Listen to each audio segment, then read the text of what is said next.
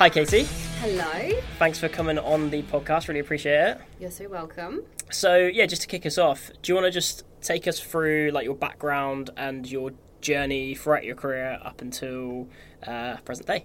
Absolutely. So, I don't know how far back you want me to go, but I'm going to start when I was 13 because I think that was the most pivotal time that kind of led me to where I am right now. Sure. So, pretty much. Um, at the age of 13, my parents split up. I mean, prior to that, I was already struggling with stress and anxiety, but I didn't realize because I was a kid. How do you realize that? Yeah. But the minute my parents split up when I was 13, it really, really spiked quite badly. And that led me down a very, very difficult path with just managing stress, managing my anxiety. Um, it came out in really different ways throughout my whole, like, teenage years in particular. Yeah. So, I think from the age of 13, I just didn't cope well with stress very well. Like, I couldn't go to school. I really hated it. I started, like, hating having people look at me. Um, like, I literally didn't go to school for a whole term because I really didn't like the idea of anyone looking at me. I was worried that people were going to judge me. Um, and so that So, so you what? So when you say you didn't go to school for a whole term, like how how did you get away with that? I am one of the most stubborn people you'll meet. So I mean, it's a quality. Um, at that time, um, you know, my mum was a single mum. She was going through a divorce. She was stressed out. She was having to work full time, and she physically couldn't get me to school. Like, phys- I just physically wouldn't go. Right. Like, I just hated it. Um, and it was just because I was really stressed and anxious. Like, I just really hated it. At that time, I think we'd moved houses like three times. Um, I'd moved into state, so this is obviously when I was back living in Australia. So we moved from one state to another state, and it was just my mum was extremely stressed out, um, and she didn't manage her stress very well. And if you're stressed out, it's really hard. Just thinking as an adult, like Yeah. now I'm an adult. If I'm stressed out, it's really hard for me to help anyone else out if they're stressed out. So my mum was like doing the best she could with the tools she had, right? But I kind of got away with not going to school for a term. Um, then when I finally went back to school, I hated it so much. Like I wasn't engaged. I found it boring. And then really sadly, around the age of 15, I ended up developing quite a severe eating disorder. Right. Um, and I look back now and I think that was just a mismanagement of stress and anxiety. That was a mismanagement of I felt like my life was out of control. I couldn't handle a lot. Um, and the one thing I could control was what I could eat. And so I went from being a very fit, active person, young lady, you could say, Yeah. into being very unwell. I ended up with really bad insomnia. Um, I lost so much weight that it was, you know, I think I went from like naturally being like 45, 50 kilos down to like 35. So it was really, I was, I was painfully thin. Right. Um, and it kind of went unchecked in my family, or it was kind of like the family secret. So no one really spoke to me about it. They spoke about it behind my back, and I didn't really get any help. Um, so I kind of went on this journey without having an eating disorder through most of my teenage years until my early 20s. Um, and so that was just, you know, one thing when I look back now to where I am, which is pretty happy, pretty fit, fit and active, and pretty like, you know, I'm running a business and feeling pretty good about myself. But I look back now and I'm like, I was so unhappy, I was so stressed out, but I couldn't have put it into words. Um, and so even if someone offered me help, I would have probably been like, no, I'm fine. No, I'm fine. I wouldn't have really accepted it because I didn't think there was something wrong until I was around 18, 19. Yeah. Um, you know, so I finished school, did all that stuff. I think the biggest moment when I was 15, when I look back at it, I remember being sat down at school being told, we don't think school's for you. And I remember, like, I'm like super stubborn, and if you're going to tell me I can't do something, I'm just going to do it despite you. Right. Um, and so I think I went into, and I think that's really kind of triggered the eating disorder, or it was just like a perfect storm.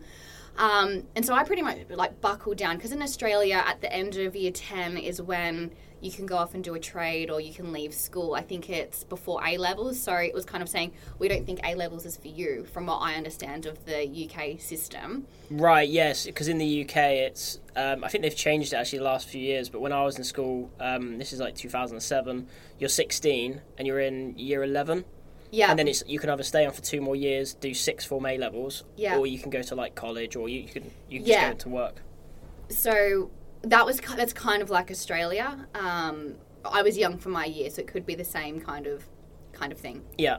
Um, but I re- remember at that moment, it felt like I was standing at a crossroad, and I was like, I can either choose to go finish off my school and get into university and give myself what I felt a better chance at just work and all that kind of stuff, or I can go and get a job, which I didn't want to do at that time. So I went in and chose to do equivalent to the A levels. Yeah. Um, but that caused a lot of stress as well because I really, I, I, when I went back into school, so it was year nine or year eight when I came back into school um, after my term off. I didn't really pay attention, so I really had a lot of. I, don't, I, I swear my teachers just passed me because like we don't have to deal with this girl again. Like I don't want to deal with her. Just pass her into the next year. So I really don't think I should have passed a lot of my schooling. And so when I went into my final year, I had to really buckle down and really understand the work and what I had to do. So that was quite stressful. What was Um, that like, by the way? Like, so, so you you sort of disappear. Like, were you seeing friends in that time? or- No. so you completely like shut off from. Yeah, so it was right when I moved from Adelaide to Melbourne, and I didn't really know anyone. I didn't really have any friends, and the friends I did have, I pushed them away. So I was just at home by myself all through the day until my mum got home. Right. So, yeah, because I had um I had a few kids in our year that did something like that. I can't remember why, but we didn't see them for like two months, Mm-hmm. and then they just sort of reappeared. Yeah, So was that so when you went back in them? You didn't have any friends. You didn't. You, you sort of. no, you- I moved schools. I Yes. moved schools. So Yeah. you're like you're obviously the new kid, and there's also this like. I imagine people were saying like, "Where have you been?" sort of thing. Mm-hmm. Like you've. I moved schools after that school. So I went to one school, went two days, and refused to go back. And then I was like, I want to move schools, just so I didn't have to deal with that. So I Right. moved up to a different school. Oh, okay. So that was, and then but the school knew, and a lot of the people around, and my teachers knew. So the kids ended up finding out that I hadn't gone to school for a term. Yeah, and kids can be cruel, right? Kids can be cruel, and especially with the last name Maycock. I can tell you what, it's very common here to have cock in your name, but in Australia, I got to tell you, I was teased quite mercilessly for my for my last name. So Yeah, they'll find anything. Like my my last name's Rolls. You can't really do much of it, but you still get like you can find something, I'm sure. My headmaster was called um, uh, Mr. Dick. Believe So it or that's a hard name, It's, you ca- especially yeah. being a teacher. That's a hard name. Yeah, one um one kid he because his name was his name was Paul Dick. Believe it or not, like I mean, Don't want to laugh, but it's really hard Yeah, it was- to. it was the fu- the funny thing was I remember being um in like year four, year five when we found out because it, it we already knew what school we were going to go to in like year four, and uh, we found out he was called Mr. Dick, and we were like, we're never going to be able to like respect him or like not laugh. He's actually the most scary person I've ever met. I was like, we the first day at school in year seven, we were like, yeah, this is going to be hilarious. Met him, literally like, absolutely no way. I don't find it funny anymore. would, would never laugh. Would never ever laugh at this guy's face because it's so scary. Yeah. But yeah, um, that's interesting though. Yeah. So, I mean, I think there was a lot that went into school and stuff like that. Just, I got bullied a little bit, but nothing crazy. But I think when I was around 18, 19, so after high school, I, I graduated high school, I did quite well. I actually won a few awards, which I was, I'm pretty proud of at the fact that I didn't really do proper high school until 11, year 11 and 12. Yeah. Um, but I still had a really bad eating disorder. I still couldn't like. I, it's really hard to explain what it's like, but it's like having a voice in your head telling you, "Don't eat that. You don't deserve to eat that." Like it's crazy with some of the stuff that your brain is telling you at that point in time, and then obviously you link positive outcomes from losing weight, which is just such a vicious negative feedback cycle. And so, Sorry, do, do you remember like? Because I'm always interested in this this sort of stuff, like turning points. Was there like a day when you were sort of woke up and you had an eating disorder, or was it like, was it like a process of like you were, um, slowly like forming like bad habits and that sort of stuff, and then it sort of it, no, it was for me. I, I I can't speak for everyone out there, but for me, it was. I think there was a one month period where everything just went a little bit crazy and a little bit hectic. I think like my high school boyfriend broke up with me, and I think like I had a few fights with friends, and I think a couple of other things was happening, and I think it was just. My life at that time was quite chaotic just because my parents splitting up, like I didn't really see my dad anymore. Um, my mum was really overwhelmed and stressed out. I think my brother had just moved back in with us and he was dealing with like drug addiction. Um, so th- I think it was just a, per- like, like I said, it was a perfect storm. Then getting told like you're not smart enough for school. So there was a lot of like, you know, negative things happening in my life at the time. And so I think because of the chaos, it was like, well, I can control my eating. And then it was an outlet for me to be able to find that control that I felt like I'd lost. Um, and I think it was around the time as well, my friends and I started going to the gym. So it all was just, it was just a perfect storm of how it all came about. So I would say it happened within a month because, and then it was like sheer determination of what I'm going to do and what not I'm going what I'm not going to do and all that kind of stuff. Um, but yeah, I mean, I still managed to finish school and do quite well, but I think after that I couldn't go to university straight away just because I didn't have the energy left in me to do to do that. So I took what we would call a gap year, but I think for me it was just like don't be anxious for a year. so yeah. like, try not to be anxious for a year.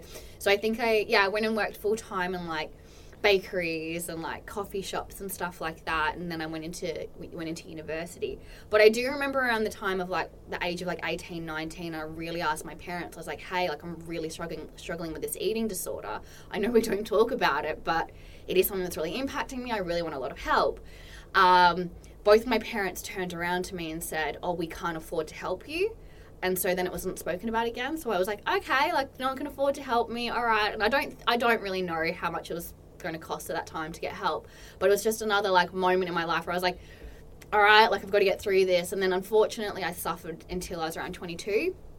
But it's like I woke up at the like the month that it kind of hit. I woke up one month and I was like, one day, and I was like, I don't want to do this anymore. I just like I got into university. I finished university. I did really well at university. Um, I was doing a double degree, um, and I remember in my final year at university, I was working at a cafe and I lost my job. And I was like, well, that's really unfortunate.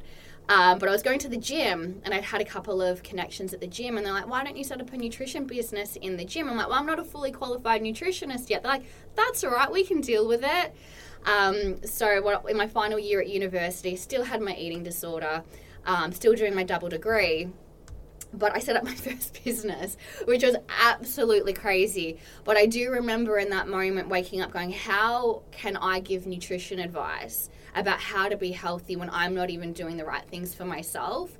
And so it was that moment of like, I, I don't want to live like this anymore. I don't want to feel this way, and I need the energy. And I like I felt like such a hypocrite to the people that I was supporting in my nutrition business.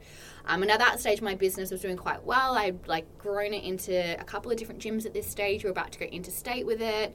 I had quite a few little employees, um, and it was just not worth it. So that all came about, but. I think setting up my first business while doing a double degree at university was kind of one of those moments where I look back at my good effort, but uh, wouldn't recommend doing that. It was pretty cra- was pretty chaotic. Um, that seems to be a running theme, by the way. Like it's yeah. it, it, seems like you haven't heard anything yet. It's going to get it's, okay. It's a bit more okay. interesting. But I was yeah. anything. Carry on. um, so yeah, so I mean, when I first started my business, I was I mean I was only 21, 22 at the time. I must have been 22. And yeah, it was just one of those moments where I kind of fell into it and there was such a need for it, which was really cool. So, um, yeah, so I did that for a few years. So I ran what was called, what did I call my business? Taking Shape Nutrition. That's what I called my first business. I don't know how I forgot that, but I forgot it. So I created Taking Shape Nutrition. I had multiple little employees. I was working out of the gym. And then I made, overcame my eating disorder, which was really, really tough because I didn't go and seek professional help, which I wouldn't recommend. Like, if you are struggling with an eating disorder or any type of mental health issue, don't try and battle it yourself. This isn't me going like, look at me, I did it all by myself. This is actually me going, I had to do it by myself. I prefer, I would have preferred not to do it by myself. Um, but yeah, so I set up that first business and then I made a terrible mistake when I was around 24, 25. So because I was expanding at such a level, I didn't have, and my degree had nothing to do with business. Like, I mean, I did a degree in nutrition and advanced physiology. It had nothing to do with business. So I had no idea how to run a business, set up a business, structure a business. I had no idea. I just knew that I could sell, and I knew how to write diet plans, and I knew how to, like, write all different types of diet plans. So it wasn't just weight loss diet plans, like, I did gut health diet plans. I was supporting people with type 1 diabetes and stuff like that. So, I knew how to do that, but I didn't know how to run a business and I didn't know how to read contracts properly and didn't really understand the lingo. How did you learn how to sell?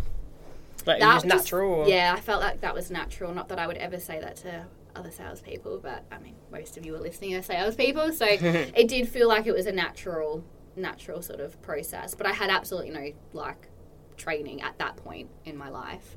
Some people are just natural salespeople. Like I, I, I definitely wasn't. Mm-hmm. Um, when I got into sales, I I I realized that some people it's just a grind. Yeah. Uh, I think it's sort of like being an athlete in a way. It's like you know some people, you know, you meet those people who are just like utter wankers because they can just they they they- they'll play tennis well and then they've never played football, but they'll be one of the best players, and then Yeah. they'll go play golf and they'll be one of the best players. I think it's like that with sales, um, and uh, and then some people just have to grind, but for sure. Well, I think for me it was out of necessity. Like I got thrown into the deep end. It was like you have to do this or else you aren't going to be able to pay your bills. Mm. Like I'd lost my job, and that was just well, this is the quickest way to make money because I went to go to job interviews and they n- none of them like fitted what I needed because I was work because univer- my university was quite crazy. Like I was at uni like five days a week, so I had to have a job that could fit around that. And um, so it kind of just naturally came about. It was meant to be a little part-time business. It ended up being very full-time hours. Um, but yeah, I think you know, for me, uh, the sales came naturally, but the business didn't. Like the business acumen didn't. And then I ended up going into business with um, somebody from the same gym. So they were, I don't think they were a manager there. And they kind of came up to me and said, Hey, you're doing really well. I mean, they saw me having employees, they saw me expanding, and they were helping me. Like, they were just kind of like a natural mentor. And then he, then this guy was like, Hey, let's join forces and we can, like, I can support you with the business side and I can teach you the business side and we can expand a little bit quicker and you can learn along the way. And I was like, That sounds amazing. I have no idea. Um, and so we went off to the accountant. I signed signed some pieces of paper, and the next day, the guy turned around to me and was like, "Okay, off you go. You got to go sell." And I was like, "What are you talking about? I haven't had to sell a diet plan in ages. I've just been managing all these people and like growing like the business." And he's like, "Oh, now I own the business. You're just an employee of the business." I'd literally in one day signed over my successful business to this guy, um, and didn't realize what I'd done. So that's why you got to read contracts, my fr- my friends. That was probably the dumbest thing I've ever done. How did you react? W- Were you like in a face-to-face meeting with, with this guy, or I lost my shit. yeah, I bet you lost did. my absolute shit. So then, because all the employees only knew me, they didn't know him. I then went in and went and fired all the employ- all my employees, and I said, "Hey, I'm so sorry, the business doesn't isn't running anymore." right? And I walked away. So he ended up with nothing and ended up with all these bills. Wow. Yeah. Like, so overnight, he gained a business and lost a business within probably 48 hours. But I had to dissolve my whole business. And at that point, I was very, very disheartened and very broken from the whole situation. So I ended up going away for a little bit just because I was like, I need to just regather my thoughts. And I was just kicking myself. Like, I felt like an absolute idiot. Like, so some of you out there might be thinking, like, how could you be so stupid? I'm like, trust me, I ask myself that question every day. Um, but I ended up going to Europe for a little bit and I came back and I was like, you know what would be really good is if I go and get a proper sales job or something like that because I think that will teach me business acumen. Like I thought that would teach me business acumen. So I went off to go get all these like I was applying for like sales jobs, I was applying for any job and then as you do, you go see a recruiter and you go, I want a job. And they're like, okay, have you ever thought about recruitment? Yeah. And so that ended up happening. So I ended up getting into recruitment right after that. And it was probably one of the best experiences of my life, yet it was one of the toughest as well. I ended up working for this amazing company. Like, they were absolutely fantastic. I, was, I felt really fortunate to be- to being able to work with this recruitment company because at the time they were small, they were boutique, they weren't like that old school recruitment that you can hear about. They were quite like flexible, um, and they were really supportive. Um, so I joined. What was I doing? I was doing medical device sales um, rep recruitment. So I'd go find little sales reps for medical device companies and stuff like that. And I had an absolute blast. Like I thought it was one of the funnest jobs I ever had. The people that I got to meet was just amazing. Um, the worst part about that job, I'll say, is so their head office was based in Sydney, and I was based in Melbourne, and I was the only Melbourne recruiter. And so in my first year, I think I was in Sydney for three months training just to like learn the ropes and stuff. And then I went back to Melbourne. I was completely by myself in an office by myself. And so I didn't have that consistent training. And I think that was one of the biggest detriments to my role. However, when I did go into recruitment, I was one of the youngest people in the team. And I mean, at that time, it was obviously, still is a male dominated industry. I was fortunate for the company I worked with. Yes, I was one of the only women there. However, there was still some women in there still doing recruitment and still like smashing it. Some of the women that I, I met in this company were absolutely smashing it. Like, number one, like, recruiter and the team and stuff like that. And I was lucky to be mentored by one of the women. Um, but I do remember people coming up to me like, "You're not going to make a deal within the first like year of your like year of recruitment. Like you probably won't last." And there was like I found out there was like bets on me on when I was Within going to leave. Yeah, when I was going to leave. so me being stubborn and being like super competitive, I'm like, I'm gonna make you all cry. Like I'm gonna make you all cry. So I think within my first, so when I first went into recruitment, I don't know what it's like here, but you have like a grace period where for three months, if you don't hit your target, that's completely fine. But if you make a deal, you get, I think it was like 40% of everything you have billed. And I was like, that's amazing. I think I was the only person in the company that I was only allowed two months and they got rid of it because the first two months I, like, I, like I think I did three or four deal or two to four deals or something like that. So I think in my first two months, I was, I think I billed like 60 odd K Really? in my first two months. So, that, so they give you that. Um, I've never heard of that before. Actually, I, I, I, I've heard of the the grace period where, for example, there's no threshold, like they don't take that first two two k or five k or whatever. But um, Yeah, I had no threshold. so it's just sort of to like encourage you, but they're but they're like You it will make you work harder, but you're probably not going to actually make any money, sort of thing. Yeah, so I remember, I think within the first two weeks, I remember calling my director, not my manager, the director of the company. I was like, I just made my first placement. And he's like, You did what now? and I was like, Yeah, I made my first placement. He's like, Oh my God. And then another one came in. And then everyone was like, Oh, it's just rookie luck. It's just rookie luck. And I was like, All right. So the next month, I just worked a little bit harder and I built another two, three. I like, I placed another two, three people. Um, and yeah, they were just like, oh my god. And so I started really making waves within the company. And I think I I ended up just working like really, really hard just to prove myself. Like I really wanted to prove that I wasn't it wasn't just like rookie luck. It just it, like I was really good at the job. What were you doing then? So apart from obviously working hard and long hours, I imagine. Mm-hmm. Like, what what do you feel like you were doing compared to the other recruiters to make you this like anomaly where you you've started so fantastically well? I didn't allow my mindset to say it was hard. I was just like, I just got to make a phone call. I just got to make another phone call, and I had no fear of BD. Like that was not. I didn't have a, like, I literally sat down with like a. I had um obviously we had a CRM. It was a terrible CRM. I can't remember what it was called, but it was the worst CRM I've ever experienced. But I remember having like I printed out or I got like a booklet of all the medical device companies from A to Z, and I just called every single one of them like every single one of them I just called. And so I just picked up jobs really easy. Um, it wasn't easy, but I mean, I, would, I had no fear of picking up the phone. I think that was probably the biggest difference. I had no fear of picking up the phone. I had no, I had no idea, like, like what worked and what didn't work. So I just tried everything. Right. And I also then was just super stubborn. I was like, I want to make everyone know that I'm really good at this. Did you have a script? No. Well, oh, so- they tried to give me one. I didn't ever follow it. So you just made stuff up Yeah. and you were winning business because it's that's fascinating to me because most salespeople and recruitment people I come across, one one of the main reasons people have cold call anxiety, in my opinion, is because they they're so scared that if the prospect says something, they won't have an answer for it, and they'll be like, uh, oh, I um, just made it up. yeah, I would just be like, oh, if I didn't know it, I would just be like, oh, I don't know that. It's my first couple of days. Like, let me get back to you. And I think, I remember, so my director was super chilled out. Like, he didn't care if he made 101 mistakes. He was like, I don't care if you make 101 mistakes. You go do. We've got your back. Like, do you? And so, like, my director was super chilled out. He's like, I don't care if you go on and tell them the randomest stuff. Like, he was like, I encourage you to say random things just to lower that, lower their guard. So like I'm like, hey, it's Katie, like blah blah blah blah, and they're like, how are you? I'm like, yeah, good, just had like a burger. They're like, what the heck is this girl doing? Like I did the weirdest stuff. Um, and like obviously that works sometimes. It doesn't work every pattern time. interrupts. They're they're the uh, the thing that's in in uh, well very popular in sales at the moment, aren't they? Pattern interrupts, just saying random stuff. And Yeah, I don't know. I just did it naturally though. Maybe you were one of the first. Maybe you invented maybe it. maybe I invented it. Um, but yeah, I just did really random stuff.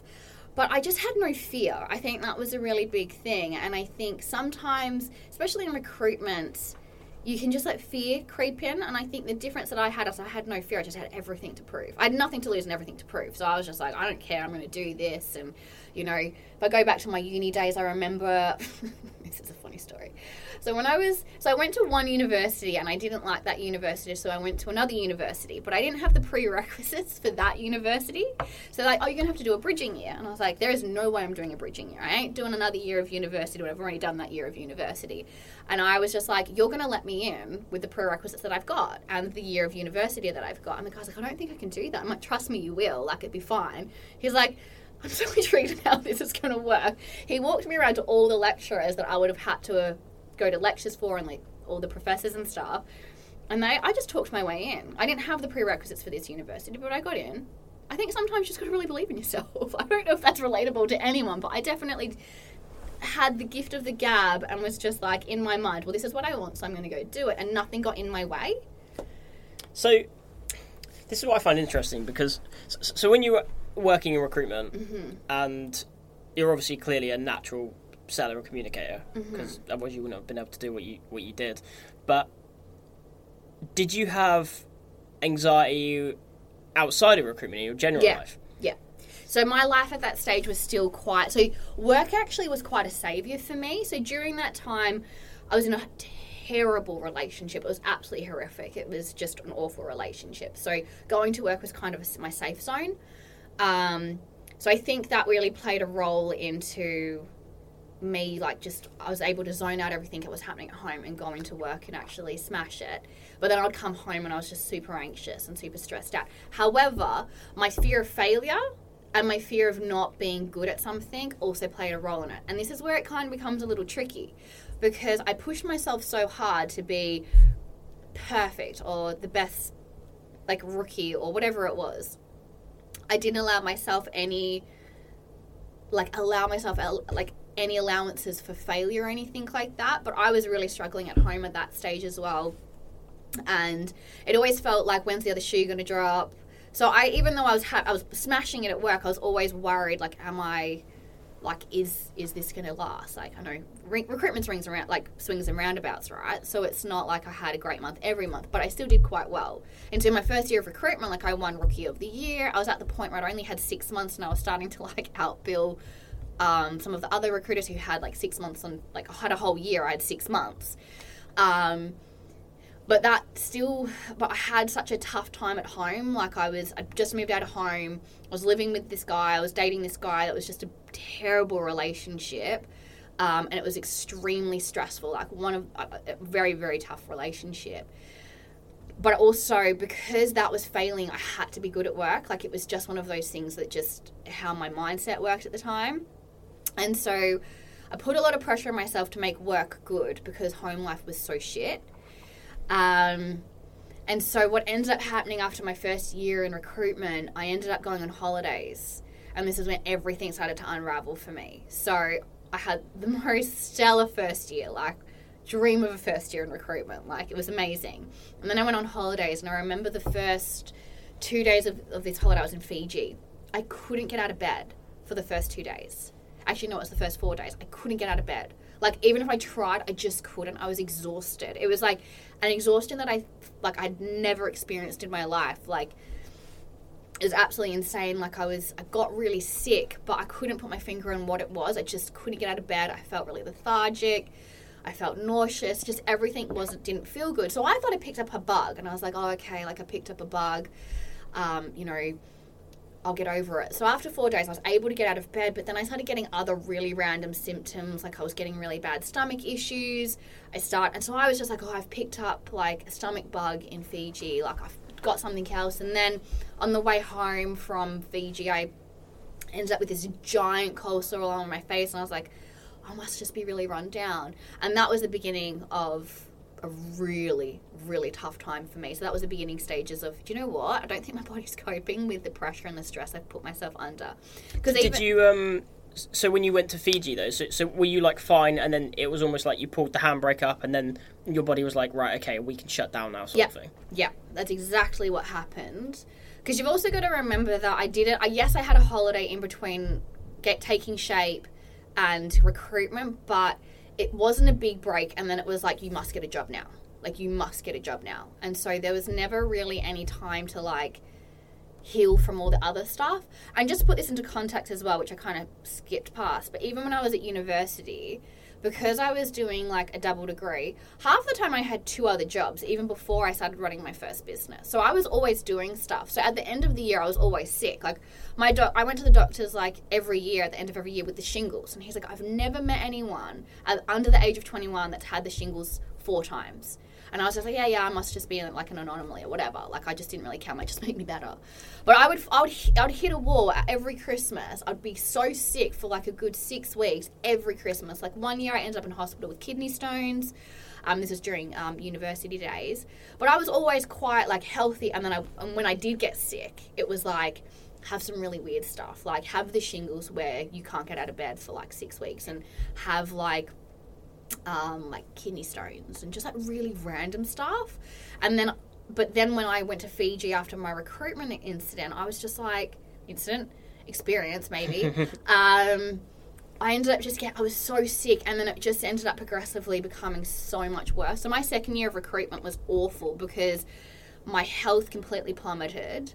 I wasn't able to focus. I couldn't concentrate. I started I actually thought at one stage I was like I think I've got dementia like really early onset dementia because I couldn't remember anything. Like I'd be on a call and I'm like, I have no idea who I'm on the phone to, phone with. I would forget like mid conversation. I'm like, who am I on the phone to? Like, what are we talking about? Like, it was terrifying. Like I would, it was like I would just lose my thought, and it wasn't because I was distracted. I just couldn't take in information. Um, my anxiety peaked as well. So during this time, I had to travel like an hour and a half to get to work every day. Like an hour and a half there and an hour and a half back. But I was getting panic attacks every time I went on the train. I didn't know why. I just started having like these really extreme panic attacks. Um, what would you What do you mean by panic attacks? So, so how was that manifesting itself? Then? So I remember going onto the train. It happened every time I went on the train, um, and sometimes it was worse than others. But it would it would feel like the whole world was collapsing in on me, and I didn't know whether I was going to faint, vomit, pass out. Like I didn't know. Like I just felt like everything would like it felt like everything would everything became really small and I couldn't breathe. Um, and I had to get off the train. Like I was like, I remember this poor guy sitting in front of me. He's like, "Oh my gosh, this girl's like having a panic attack." But and I was trying to keep my shit together because I really didn't want anyone to know. Because at this stage, I'm a very proud person. I don't want anyone to know I'm not coping. Like even strangers, I didn't want strangers to know I wasn't coping.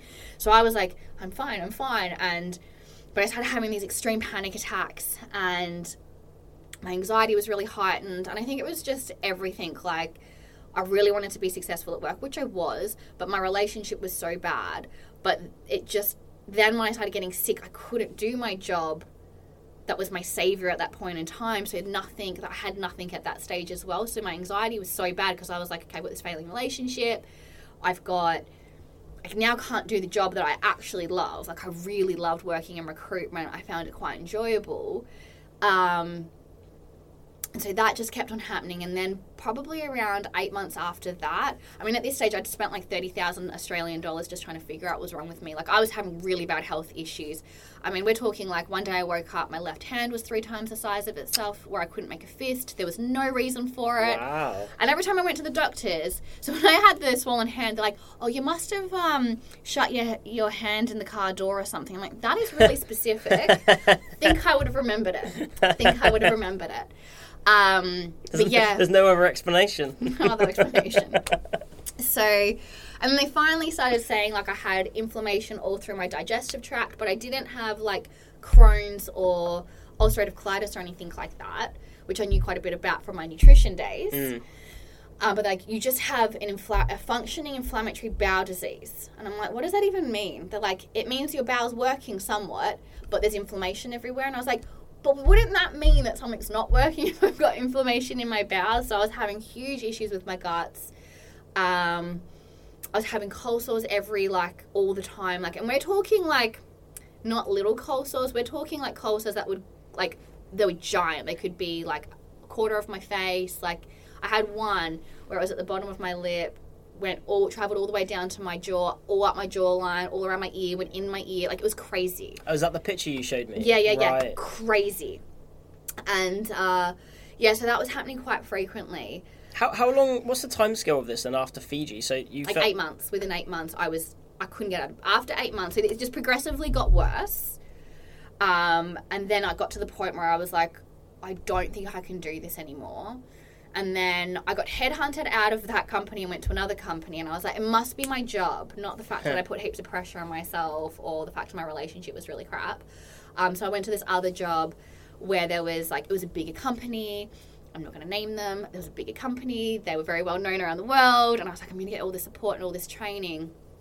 But I went to this other recruitment company and made made a deal within my first two weeks. Like, did that. I was doing really well. But then they changed my role in me. So instead of, and I always said, I don't want to do any recruitment for the pharmaceutical industry. I just want to do medical devices. It's a really different type of sale in the pharmaceutical world. And I didn't like that. Um, within, and I said I like business development, I didn't like account management, and within I think a month they flipped my role over, and it was like 80% in pharmaceuticals, 80% account management, and 20% business development. So I just didn't like it. I was like, I hate this job. Like, I absolutely hate this job. Um, Did they tell you why they did that? Just see- no, no. There was so the other thing is as well. They were like, "What's your aspirations?" I was like, "I would love to be the BDM of the like BDM for the um, life, uh, life. What's it called? Like the Life science? Life science. Yeah. yeah, I wanted to be the BDM for that. That was like a long term goal. Um, and I wonder if the guy that was the BDM at that point was a bit worried that I was coming for his job, which I was, but it was like so many years away that, that would have been the case because every week I was getting into trouble, trouble, and I put that into quotation marks for stuff that I hadn't done. And it was really bizarre. So, like, I'd get called into these meetings every Monday. Every Monday I had a meeting. It was like, hey, it was like for something I'd done wrong. And it turned out I hadn't done anything wrong, but it was consistent. It was like, hey, so we've heard from your clients that you're too attentive. And I was like, what do you mean I'm too How attentive? I was like, what do you mean? And then so my and I would be speaking to my manager. I'm like, have you spoken to my clients? He's like, oh no, we've heard from somebody else who's spoken to your clients that they're not happy. And I was like, you call my clients. I want to hear it from you because you got to call them. So I my my manager went and called all my clients. Never any problems. Um, and then I knew I was kind of in a pretty bad place when my grandma passed away. Um, so I ended up during this time as well. I'd broken up with the awful relationship, which was a blessing in disguise. It was absolutely amazing. I just had to move back home to my mum, which wasn't the worst thing in the world at that point in time. My grandma died, and so I had to go to the UK for her funeral. And when I went away, I created a spreadsheet of all the clients that I had like roles on with gave it to my team leader and I said, This is what you've got to do. Messaged all my clients, said, Hey, I'm going to be out of the country for about a week and a half, two weeks while I go to my grandma's funeral, yada, yada, yada. I came back to an absolute shitstorm. Like, I, I got called while I was still in the UK. I got a call from my manager going, You've got to come back early. Can you come back early? I'm like, From my grandma's funeral. He's like, Yeah, yeah, you need to come back early. I flew back early, so I think I landed at midnight one night. I had to be up at 6 a.m. the next morning to catch a flight to Sydney. Flew to Sydney, got off the plane, got hauled into a hotel room.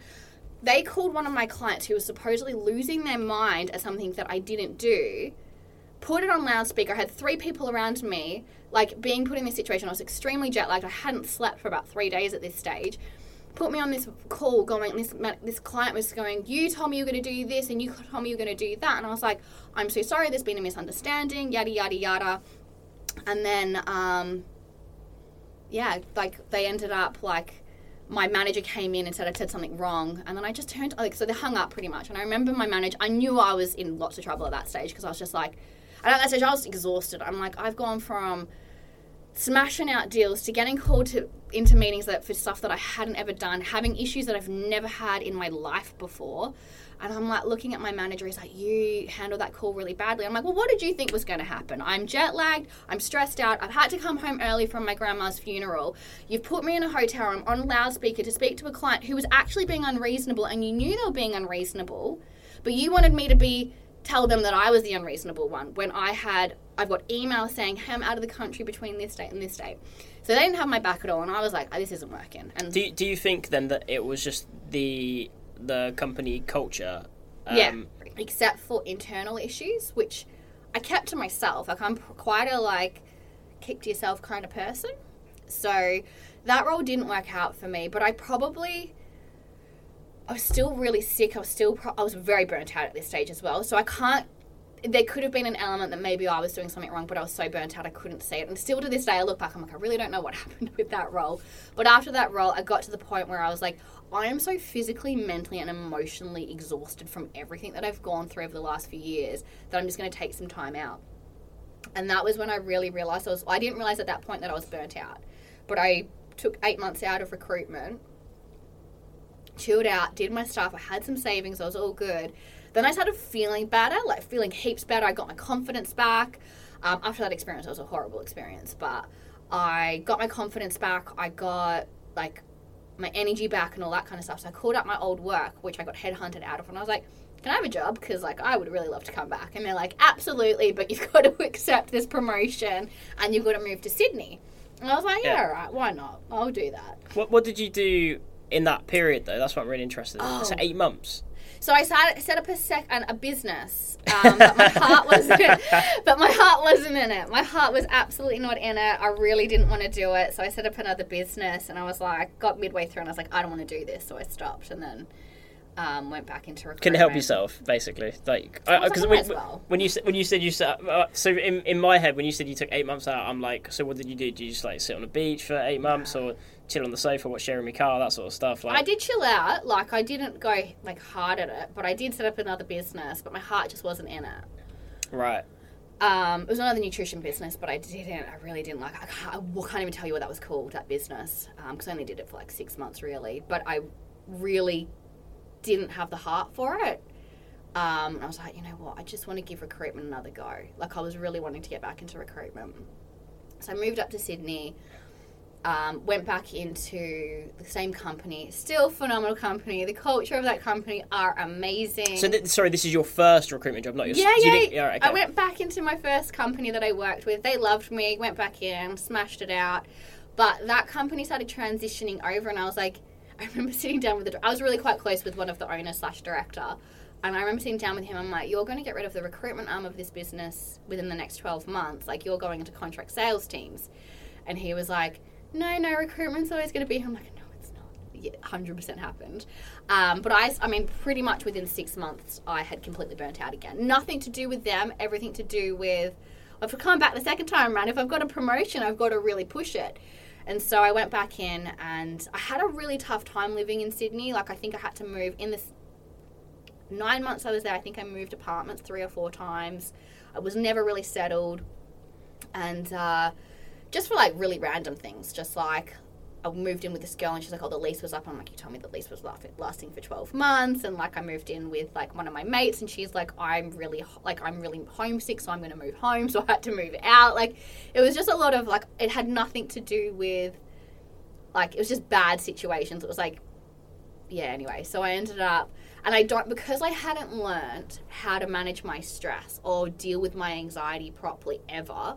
I burnt out again within six months, and I ended up just like going, I can't do this, like again. And I felt really bad for the company because they really believed in me, but I just had to quit.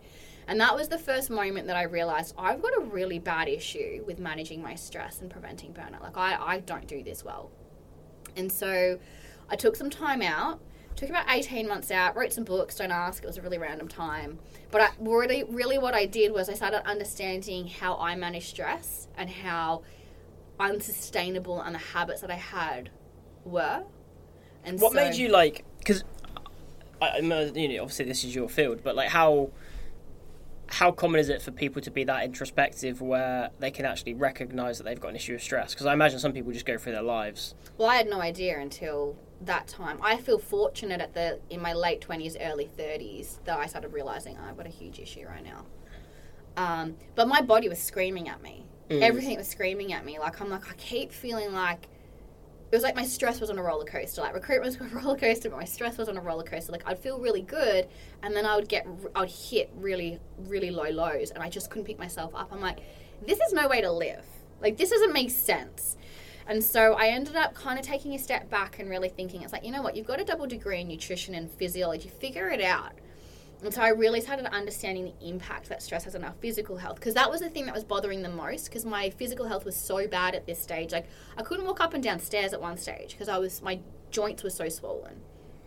And I couldn't go to the gym anymore and like there was so many things I couldn't do that my body was just screaming at me that it needed help. And then on top of that, I went from being really motivated, really driven, really goal orientated to being like, I could not give a rat's ass about anything. Like anything. I just didn't care.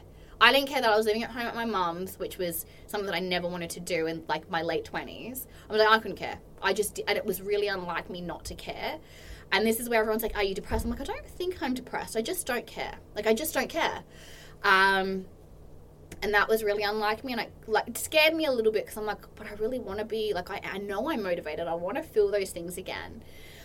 And so i just took a lot of time to like really understand myself and really understand like how i dealt with pressure how i dealt with stress how how i burnt out and it was realistically i just didn't take care of myself properly like physically mentally or emotionally I didn't know how to set my days up appropriately to be as productive as I could.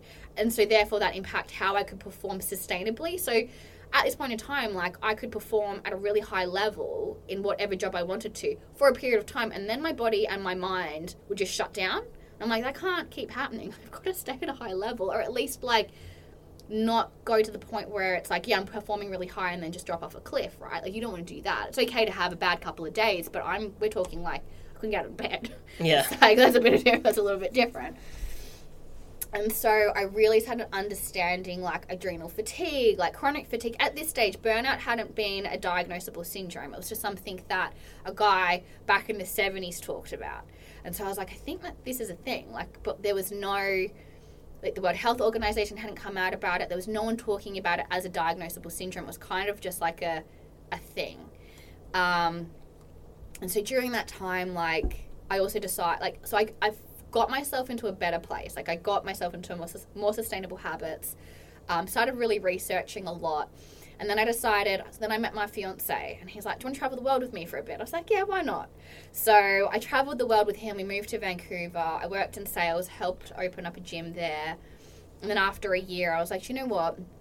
I earn a crap load of money, like in that job. And I was like, you know, I'm just going to save that, and then I'm going to set up my business. I'm going to give, give, do another business because I was like, I feel like I could do another business, and I really wanted to do something with corporate. Really wanted to do something with like well-being and kind of merge my two loves, which was like sales, like corporate, and well-being, and put it all together. So like corporate well-being programs and stuff like that. So I still didn't know how it was going to work because I knew I wanted to bridge the gap between understanding how stress impact our physical health, our performance. Um, how it impacts businesses with sort of like, you know, how I could put that into corporate well-being. So it took me a little bit of time to figure it out. So I moved to Costa Rica and that's when it all came together because I took myself out, gave myself like 9 months to really understand how I want this business to work, how I want to help people. Um, and then once I figured it out, I was like, there ain't too many stressed people in Costa Rica, so I'm going to move somewhere where there's some, there's a lot of stressed people. Because um, realistically, I just didn't want people to feel the way I felt. Because in my head, I'm like, I can't be the only person that struggled with this. Like, you hear about type A professionals, you hear about, you know, highly motivated people, and a lot of the times, after a while, something happens where their health deteriorates or something just happens to them where they might be it might be later in life like they get cardiovascular disease they get heart you know uh, heart diseases and all that kind of stuff and i was like there's got to be a link there. And realistically, there's a massive link. So I just sort of immersed myself in that. And so I moved to the UK in 2018 and I set up Get Your Shit Together, which is what I'm doing now. And I've yep. been doing it for five years. And I wouldn't recommend people doing it the way I did it because I moved to the UK. I didn't know anyone. I was born here, so that's how I was able to move here. But I'd never worked here. I had no business connections. I had no business, any business here really. Um, but I was like, I'm going to make it work. So when I moved here, because I had no one to introduce me to anyone, I just had to get out there. So I used to sit on like LinkedIn and like post these really cringy videos and put up posts and what year was this? 2018 2018 okay cool. Because so personal branding like obviously personal branding is like a really talked about thing on linkedin now. Yeah i don't think it was then, back then i don't think so. I think it was like you only just starting to see like personal branding experts sort of slowly appear i guess yeah. from linkedin. Well I didn't ever know personal branding was a thing until I met the guys at Hoxo. So, because I did some work with them. Like Yeah. I did, well, that was when Hishem was working with them. Um, and he had just started the recruitment roller coaster podcast. Yeah, he's, he's still doing that. He's doing He the- does, it's changed. It's like mentor, like recruitment mentors now. Shout, shout out to Hoxo, by the way. Shout out to Hoxo. Because um, I, I did their training as well, and it's really good. Yeah.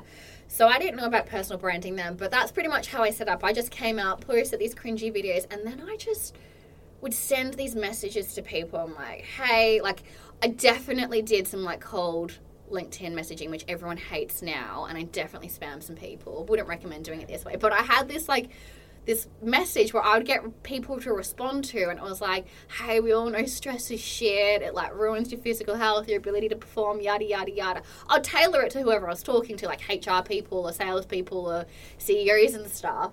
But I'd message it and be like, "If this is if this message doesn't relate to you, don't stress about it. Like, don't worry about it. But maybe pass it on to somebody else." And genuinely, that message kind of worked. I am not promoting spamming people. I am not promoting that, but I think I just it was working back then. And after that, I just got my first few coaching clients, and then I sat down and would email companies, like HR people of companies, going, "Can I please come and do a free lunch and learn? Um, can I come and talk to your company about how like how stress impacts physical health?"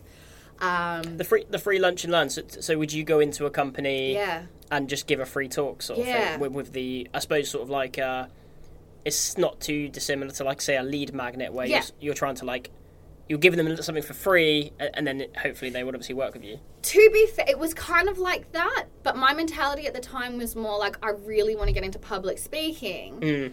but I don't have any experience. So why don't I like if I would hate it if I went into public speaking and someone paid me for it and I bombed, that would make me feel bad. But if I bombed and it was for free, I'm like, yeah, and, you know, it really doesn't impact me. It Fuck doesn't it. really, yeah, fuck it, I don't care. So I kind of used it as a training tool because I didn't have at that stage like I had ten dollars in my bank account. Like I didn't have a lot of money, so I was like I didn't have time. Like I didn't have money to go train or anything like that. So I was like I've just got to make. I've just got to be good at it if I want to do this. And so I just started doing that, and then it's kind of like get your shit together at the time was it, it came at a good time. I will say that like it was just before the pandemic, but people were just starting to pay attention to like stress levels. Um, and when I first set up Get Your Shit Together, I thought I'd work with a lot of women. I ended up working with a lot of CEOs and MDs that were men, which was very interesting. I guess it's because it's an aggressive name. So I ended up I was going to say it as well, like with that, because um, again, swearing on LinkedIn was Oh. very frowned upon, even just like four years ago. I got into so when I would go and do these public talks, I went into a bank and uh, like a really big bank in the UK, Yeah. and I was like, I'm going to do a talk for all of them. And so when they introduced me, it was like, we've got Katie Maycock here from Get Your Stuff Together. um, they wouldn't use shit, and it was really funny. But I just went. I didn't even think about it. I just went for it. Like I didn't even think, and I was just like, did my own thing. get your stuff That together. was no, it's get your shit together. Sorry. Yeah, so pretty much I uh yeah, that was pretty funny, but it is what it is and um yeah, so I so I said that and since then it's kind of just merged into what it is right now. So I do a lot of one-on-one coaching still with leadership. Um, mainly CEOs, MDs and like a few leadership teams depending on the size of the leadership teams. Um, I train leaders helping them understand how to spot the signs of burnout within their teams and how to intervene as well as how to build a team based around high performance without stress. Um, and also helping them understand pressure's good, but this is what you're looking for if someone's getting stressed out, and here are some of the really big things that you need to intervene in and when. And so creating a really uh, creating a really good culture within an organization that focuses on that performance piece. Because I work with a lot of high performing companies, so like startups, sales teams, all that kind of stuff. Um, and so I do a lot of that, and then um, it's kind of turned into like I do a lot of well-being audits. So pretty much I go into organisations, I'll survey their teams, like de- different departments and stuff like that, and I can usually pinpoint, hey, this is a big issue here. It's going to lead to burnout, or you've got like ten people in your organisation that are feeling burnt out right now. When we know that, it's ninety-two percent of the it's the likelihood of them leaving is like increased by ninety-two percent. So we've got to manage it that way. So So by solving this one problem, or, or, or sort of preventing this one problem Yeah. from occurring, you're you're you're helping actually in a in a multiple ways because you're helping with performance, but you're also helping with retention. Yeah, and Um, making sure pe- the other thing is as well. Like I work from the top down, so I really help the leaders understand what they've got to do and what they've got to implement to create high performing teams without burnout. Mm. And then what I do is I work with the people because you can't take an approach when you're dealing with burnout within an organization. You there is it's a dual responsibility. It's the responsibility of the company to create a, a well rounded culture to support everyone. But then you've also got to have the people that are, you know, the people, you know, from the bottom up, like your employees understanding what they can do for themselves on a day to day basis to make sure that they're managing their stress, that they're taking care of themselves, that they're doing what they need to make sure that they can perform at the level that is required of them. Mm. Yeah, I think I think that's important because um, I know I've worked in environments where it doesn't have to be about like, specifically about burnout, but just like leading by example. Yeah. Um, one thing I wanted to ask you actually was about work life balance. Mm-hmm. So work life balance, I, I don't think I've really fully understood it Mm-hmm. because I thought work life balance was a daily thing, like Yeah. finishing at five, you know, and then being clocking off from work at six to ten. But then I've spoken to some other people, I think yourself included, and it's so different for everyone and how that looks. So could Yeah. you could you just sort of, I suppose, define what a work life balance actually is and what that looks like? Yeah, so I think for me, when we look at work life balance, it's different for everyone. So what works for you isn't going to work for me and for for the rest of the population. And I think COVID really proved that. Like we all work in different ways, so mm. we've got to understand what that looks like for us. But I think having a work life balance is being able to ha- have a job for sure, but being able to switch off and be present with your family, be present with the hob- with the hobbies that you've got, be present with outside of work, so you're not completely tied to your job. But also, it's being able to go into work, being able to be the best version of yourself. So, however you do that, like what's happening at home is going to impact what happens at work. So, it's being able to have that balance where you can work at the best efficiency and effectiveness for you, but also making sure that you're showing up as the best version of yourself outside of work. And I think that's really important. How you want to achieve that is going to look different to different people. And it's going to look different at different times, right? Mm. So when I first burnt out, like I could only work three days a week. I had I had to. I just couldn't do it otherwise. Like it just wasn't going to work for me. And then so that looked really different to what I do now. When I feel really, I feel fine. Now I can work like five days a week. Like I'm cool with that. But I also know when to pick up the tools and put the tools down.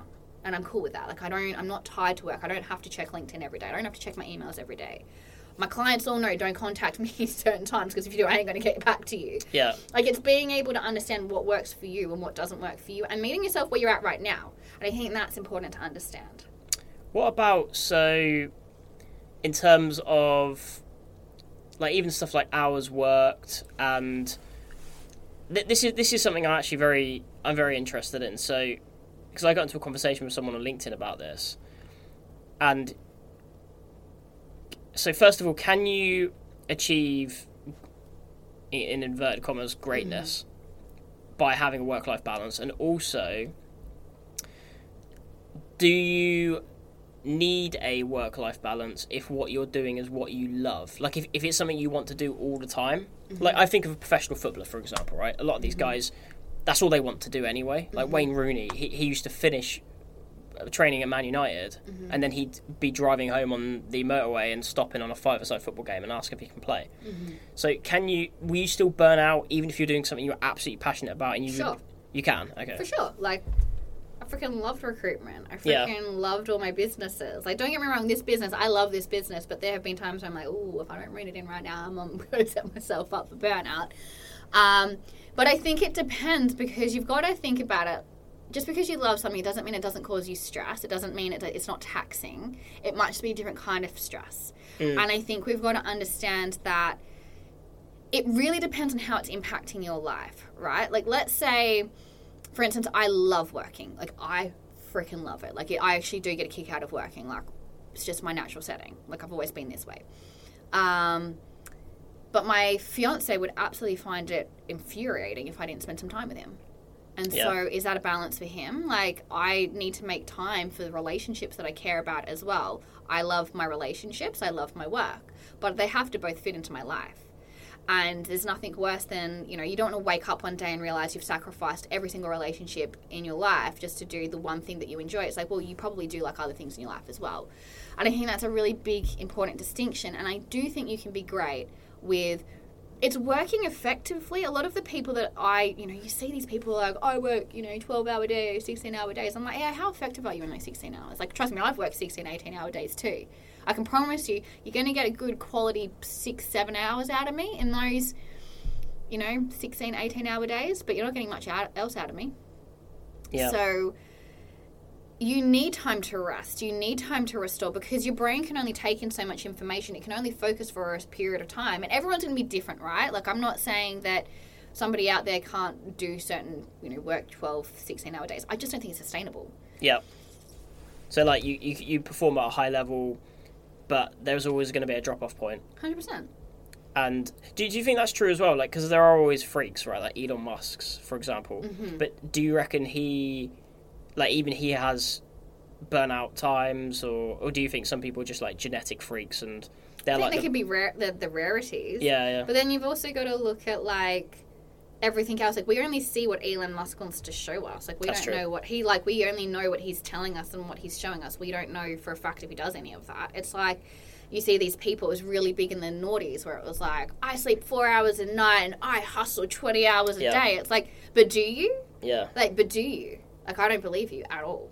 Do you know what I find funny, right? So, because I'm um, I'm uh, obsessed with like productivity, like to the point where I'm not productive. That's the that's the stupid thing about it, and I sort of go through. I have to sort of like rein myself in. Um, I got sucked into the whole 5 a.m. start thing, right? Which is still going around, the hustle culture thing. But what I don't think people realize when I speak to them about this is you're like for me anyway, and for, I think for most people, if you're getting up at 5 a.m., yeah, that's fine. That sounds cool, but you're in bed by nine. Yeah. So you're not. It, you it's no different than getting up at half seven Yeah. and going to bed at half eleven. You can't. Here's the biggest thing that people don't get: your sleep has to be the number one priority if you're going to do anything. Like I talk about diet, exercise, and sleep. Sleep is the first thing you have to get right, and sometimes we have to look at exercise and your diet if it's impacting your sleep. But if you're not getting a good quality seven to nine hours a day, and if you're going to tell me that you only need four hours of sleep in your in a day, I'm going to call BS so freaking hard because your biology it needs to sleep. Your body needs it. It's there. It's designed to support you. Um, and so you have to be getting that amount of sleep. So there's no different. If you're getting seven to nine hours of sleep, like I have a client that loves to work until 2 a.m. Why would I tell her you have to get up at 5 a.m.? There's no freaking way. I'm naturally an early bird. I naturally wake up at 5.30 and I'm naturally wanting to go to bed at 9. I've always been that way. Even as a kid, I was like that way. So that's no qualms for me. But I don't get up at 5.30 to be the most productive person in, in the world. I just, I It's start just when you get up. I just get up at five thirty. I do Yeah. myself. Yeah, I go to the gym in the morning. Yeah, I start work at early, but I finish work early too, or I like Yeah. design my day based around that. Like, you don't have to get up at five thirty to be productive. That's just. I get the mentality, and it works really well if you are like working nine to five, right? Like, I get that because you get to do your own stuff before you have to go to work at nine. But like, I don't know. Like when I worked in rec- like when I worked in recruitment, I was getting up at four just so I could do like my side hustle, like quotation marks, like inverted commas, whatever it is, not quotation marks, inverted commas. But I was exhausted. I was only getting like six hours of sleep. I like that would have imp- that that definitely led like definitely help helped me burn out for sure. Like it's Yeah. just not it's just not sustainable. But like I would go to work at seven and I wouldn't get home until seven, so that would give me two hours to like do the stuff I wanted in the evening, like eat, shower, and go to bed. There was really no life. Mm. So like I would stay up until eleven just to like have something else because I'd get up so early, do my side hustle, go to the gym, and then I'd be on the train at seven. Yeah, I think people. They, there's always this assumption that, like I said, you're getting up early. You're forgetting that they're then going to sleep early. So when you're, um, you know, cooking dinner at nine or watching Netflix from nine to eleven, that person's in bed. They've already like they're, they're not getting it. They're not gaining hours on you. No, they're not. They're That- doing. There's, yeah. We only have twenty four hours. And if they are, day. that they'll be exhausted. Like for me, I, I, uh, I still do it. Like I still go through periods where I'm just like, no, I can do this, or like I'll, I'll look on Reddit for like sleep hacks. Like how can I, how can I sleep less? And there's never a way you can sleep less. You can't sleep less. It doesn't make sense. or you take like you know caffeine, and then I I got a really bad caffeine addiction, which was giving me mad anxiety and heart palpitations. There's there's there's, there's always a trade off, right, with your Like, health. I always say to like whenever I'm working with my clients and they're about to do something really stupid, I'm like, "What's the sacrifice? You what's the sacrifice you're willing to Yeah. own right now?" And they're like, "Well, I want to feel this one." I was like, "Well, you're not. So what are you sacrificing? You're sacrificing your well-being. Okay, cool. So like, are you cool with that? And I don't want to hear you bitch and moan Yeah, if you're going to do that." I am kind of harsh with my clients, and I don't normally do the stupid thing that they're thinking about doing because I work with all the type A professionals. I'm like, I found this hack, I found this, and I'm like, no, you didn't. Like, that's not a real thing. Yeah.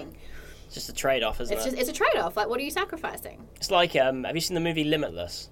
No. You should watch Limitless. It's got um, it's Bradley Cooper, and uh, basically it's about this guy. It's not a true story, unfortunately, but um, he he comes across this pill. So he's a writer, um, and he's like a really struggling writer. He can't focus. He's unproductive. He's got an alcohol problem, and he comes across this uh, this guy. Well, someone he knows has this pill, Yeah. um, and uh, he takes the pill, and it's like it activates. Have you seen Lucy, the film Lucy, where she No. activates? It's, it's one of those old things where it's like, oh, you know, we only use like half our brain or whatever, which has actually been proven to be bullshit anyway. But anyway, it, it activates his entire brain, so he can use his entire brain, and he's able to have like hyper productivity and hyper focus. And he goes from like this really struggling writer to bashing out an entire novel in like two days Yeah. and then he becomes like an expert stock trader, um, and he he literally goes from like a nobody to like As somebody. uh, on the front page of like Times Magazine sort of person within like three months. But what happens is about halfway through the movie, spoiler alert, he um he starts like getting really bad side effects, and one of the people in the in the in the movie's like. Because he's like, oh, I'm, I'm, you know, I've, I'm, I'm really struggling. I'm losing like time. I'm, I'm, I'm missing like four hours. He starts getting time skipping and stuff Yeah. because his brain just can't process that work at that capacity anymore. And one of the one of the um, the actresses in it says to him, uh, "Well, yeah, of course. Like you- you're you're operating at like 120 percent. Of course, that's not sustainable." Um, it's a really cool movie. I recommend you check it out. But It's always a trade off, though. there's always a trade off. Yeah. But um, look, last question because I'm just wary of time. Yeah. But um, I can't believe it's been how long have we been speaking? An hour, almost an hour and ten minutes. Absolutely flown by. Um, how do you manage your day? What productivity tips do you have? So for me, the first thing is um, I make sure I get seven to nine hours of sleep. Like seven hours for me is like my sweet spot. Seven and a half is like where I like to. If I get more than that, that's great. But I don't normally. Like it's just my body is like you've had seven and a half hours of sleep. Well, up you get. I'm like okay, there Yeah. we go. Um, I because that is going to help you process information more effectively. It's going to help you process your emotions effectively. So you're not going to get frustrated. You're not going to get. It's going to help prevent anxiety, stress, all that kind of stuff. And the amount of load of stress you can take on is really important. So I make sure I always get enough sleep. Um, I do this thing where I call it the rule of three. So I love to be busy, so it's one of those like I just do like to be busy. But what I do is, is I really hyper focus on three things that I'm going to do in that day that's going to make the biggest impact to my day. So whether it's you know getting new clients or creating content, whatever it is, I think of the three things that are going to be the biggest impact to my business or my day, and so I execute those three things. Um, and they have to, and that, it just helps me prioritize because when you run a business, it really is like you got a hundred and like a hundred things to do. You could Yeah. you could be doing a hundred things, but if I just can only do three things, I really really focus on those three things and I get those three things done, and it's usually going to make the biggest impact to my business. We get into we get into habits of like just doing random things we think is going to help our businesses or help our day, but they're not. You have to prioritize. If you can only do three things, you are absolutely only going to do the things that are going to make the biggest impact to you in your day. So I do that. Um, I make sure that I like I check in with myself in the morning. So like, how am I actually feeling? Because sometimes I don't sleep well. That is just like I it just does happen sometimes. So on those days, I might just go, okay, cool. Like my three things might have gone from being like quite chunky three things to actually going like, what can you realistically do that's not going to st- overwhelm you and not stress you out, but it's still going to maybe it's only going to move you like a millimeter and like forward, but at least you're moving forward. So that's the kind of stuff that I do. I turn my phone off um, when I'm doing those three things, so like I switch it off just so I have pure focus. Um, I also started doing this thing where I used to take calls or like do Zoom meetings that absolutely had no purpose. Like I stopped doing the things where people are like, can we just have a chat? I'm like, no, unless Yeah. there's an actual reason. No, you can't have a chat with me. Like I, unless you're there's like an expectation and desired outcome. Like I'm not just going to have a chat with you. So like I stopped doing that. That's been very very helpful because there's nothing worse than when you're like in a flow state and you're like, shit, I've got to do a Zoom meeting and it's pointless. It's like it just mm. annoys you. So I, yeah, I stopped doing that. It's probably like my best, the best things that I do and I get all my clients to do as well. And, and when you're uh, you're logging this, do you use any particular software or do you just use pen and pad? Um, pen and pad for me because I'm a old school girl. Um, with my tech that I do have, I use because I've got all the i i products like iPhones, iMacs, all that stuff. I put focus time on. That's extremely helpful. So like my phone switches off at certain times, switches back on. Otherwise, I just turn it off.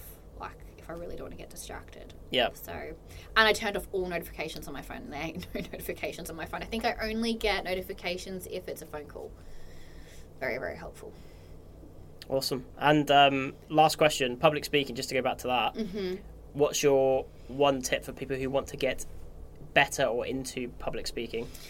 So I think the thing is when you do public speaking, I remember I used to get so I still get nervous. I don't get me wrong, I still get nervous, but like I used to get like so so nervous. Like I remember one of my talks, I didn't sleep at all the night before because I was so nervous because I didn't want to make a mistake, and you know I really wanted it to be impactful.